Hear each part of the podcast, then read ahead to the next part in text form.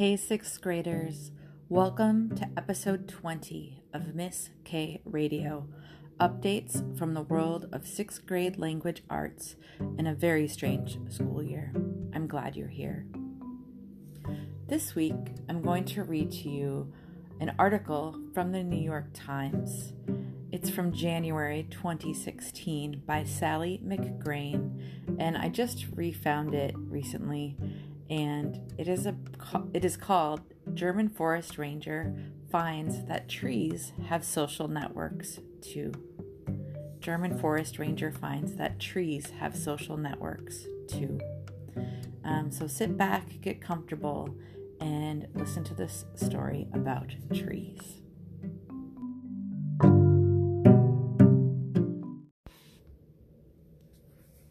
Hummel, Germany. In the deep stillness of a forest in winter, the sound of footsteps on a carpet of leaves died away. Peter Wohlleben had found what he was looking for a pair of towering beeches. These trees are friends, he said, craning his neck to look at the leafless crowns, black against a gray sky. You see how the thick branches point away from each other? That's so they don't block their buddy's light before moving on to an elderly beech to show how trees, like people, wrinkle as they age, he added, Sometimes pairs like this are so interconnected at the roots that when one tree dies, the other one dies too. Mr. Wohlleben, 51, is a very tall career forest ranger who, with his ramrod posture and muted green uniform, looks a little like one of the sturdy beeches in the woods he cares for. Yet he is lately something of a sensation as a writer in Germany, a place where the forest has long played an outsized role in the cultural consciousness, in places like fairy tales, 20th century philosophy, Nazi ideology, and the birth of the modern environmental movement. After the publication in May of Mr. Wohlleben's book, a surprise hit titled The Hidden Life of Trees What They Feel, How They Communicate Discoveries from a Secret World, the German forest is back in the spotlight. Since it first topped bestseller lists last year, Mr. Wohlleben has been spending more time on the media trail and less on the forest variety, making the case for a popular reimagination of trees which, he says, contemporary society tends to look at as organic robots designed to produce oxygen and wood. Presenting scientific research and his own observations in highly anthropomorphic terms, anthropomorphic, anthropomorphic means comparing something that's not human to um, and giving it human like qualities. The matter of fact, Mr. Wohlleben has delighted readers and talk show audiences alike with the news, long known to biologists, that trees in the forest are social beings. They can count, learn, and remember, nurse sick neighbors, warn each other of danger by sending electrical signals across a fungal network known as the Wood Wide Web, and, for reasons unknown, keep the ancient stumps of long felled companions alive for centuries by feeding them a sugar solution through their roots. With this book, he changed the way I looked at the forest forever, Markus Lanz, a popular talk show host, said in an email. Every time I walk through the beautiful woods, I think about it. Though duly impressed with Mr. Wohlleben's ability to capture the public's attention, some German biologists question his use of words like talk rather than the more standard communicate to describe what goes on between trees in the forest. But this, says Mr. Wohlleben, who invites readers to imagine what they might feel when its bark tears, ouch, is exactly the point. I use a very human language, he explained. Scientific language removes all the emotion, and people don't understand it anymore. When I say trees suckle their children, everyone knows immediately what I mean. Still number one on the Spiegel bestseller list for nonfiction, Hidden Life has sold 300 and 20,000 copies and has been optioned for translation in 19 countries. It's one of the biggest successes of the year, said Denis Scheck, a German literary critic who praised the humble narrative style and the book's ability to awaken in readers an intense, childlike curiosity about the workings of the world. The popularity of The Hidden Life of Trees, Mr. Scheck added, says less about Germany than it does about modern life. People who spend most of their time in front of computers want to read about nature. Germans are reputed to have a special relationship with the forest, but it's kind of a cliche, Mr. Scheck said. Yes, there's Hansel and Gretel, and sure, if your marriage fails, you go for a long hike in the woods. But I don't think Germans love their forest more than Swedes or Norwegians or Finns. Mr. Wohlenbrunn t- traces his own love of the forest to his early childhood. Growing up in the 1960s and 70s in Bonn, then the West German capital, he raised spiders and turtles and liked playing outside more than any of his three siblings did. In high school, a generation of young, left leaning teachers painted a dire picture of the world's ecological future, and he decided it was his mission to help.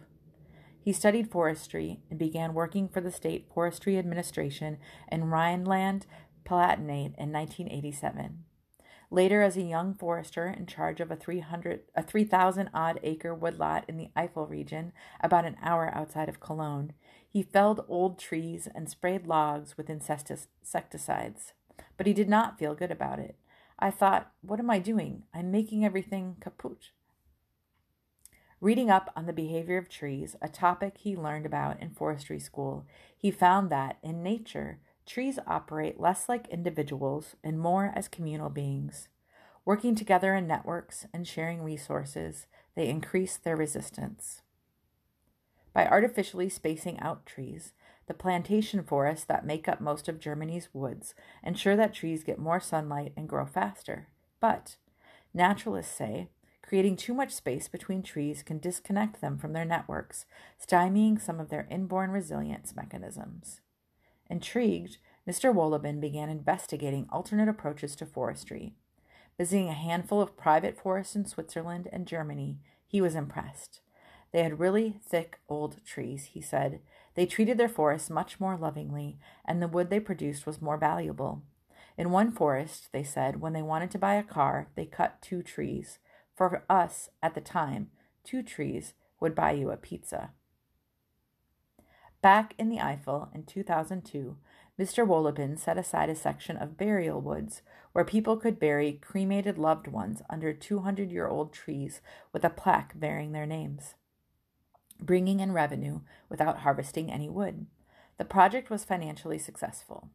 But, Mr. Wohlleben said, his bosses were unhappy with his unorthodox activities. He wanted to go farther, for example, replacing heavy logging machinery, which damages forest soil, with horses, but could not get permission. After a decade of struggling with his higher ups, he decided to quit. I consulted with my family first, said Mr. Wohlleben, who is married and has two children. Though it has meant giving up the ironclad security of employment as a German civil servant, I just thought I cannot do this the rest of my life. The family planned to emigrate to Sweden but it turned out that Mr. Wohlleben had won over the forest's municipal owners. So, ten years ago, the municipality took a chance. It ended its contract with the State Forestry Administration and hired Mr. Wohlleben directly. He brought in horses, eliminated insecticides, and began experimenting with letting the woods grow wilder. Within two years, the forest went from loss to profit, in part by eliminating expensive machinery and chemicals. Despite his successes, in 2009, Mr. Wohlleben started having panic attacks. I kept thinking, ah, you have only 20 years and you still have to accomplish this and this and that. He began therapy to treat burnout and depression. It helped. I learned to be happy about what I've done so far, he said. With a forest, you have to think in terms of 200 or 300 years. I learned to accept that I can't do everything. Nobody can.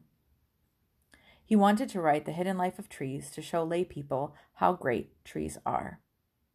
Stopping to consider a tree that rose up straight and then curved like a question mark, Mr. Wohlleben said, however, that it was the untrained perspective of visitors he took on forest tours years ago to which he owed so much insight.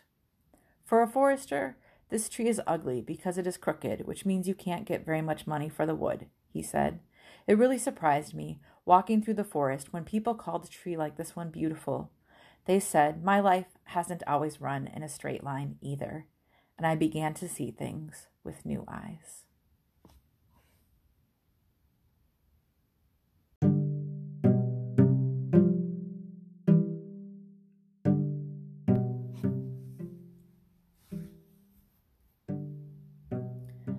Again, that was an article from the New York Times from 2016 called German Forest Ranger Finds That Trees Have Social Networks Too.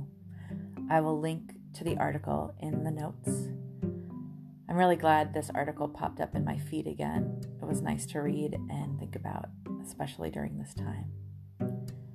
Do you ever pay attention to trees? Have you noticed their shapes and how sometimes if you look up, there's spaces between the places where the tree branches connect from one tree to the next.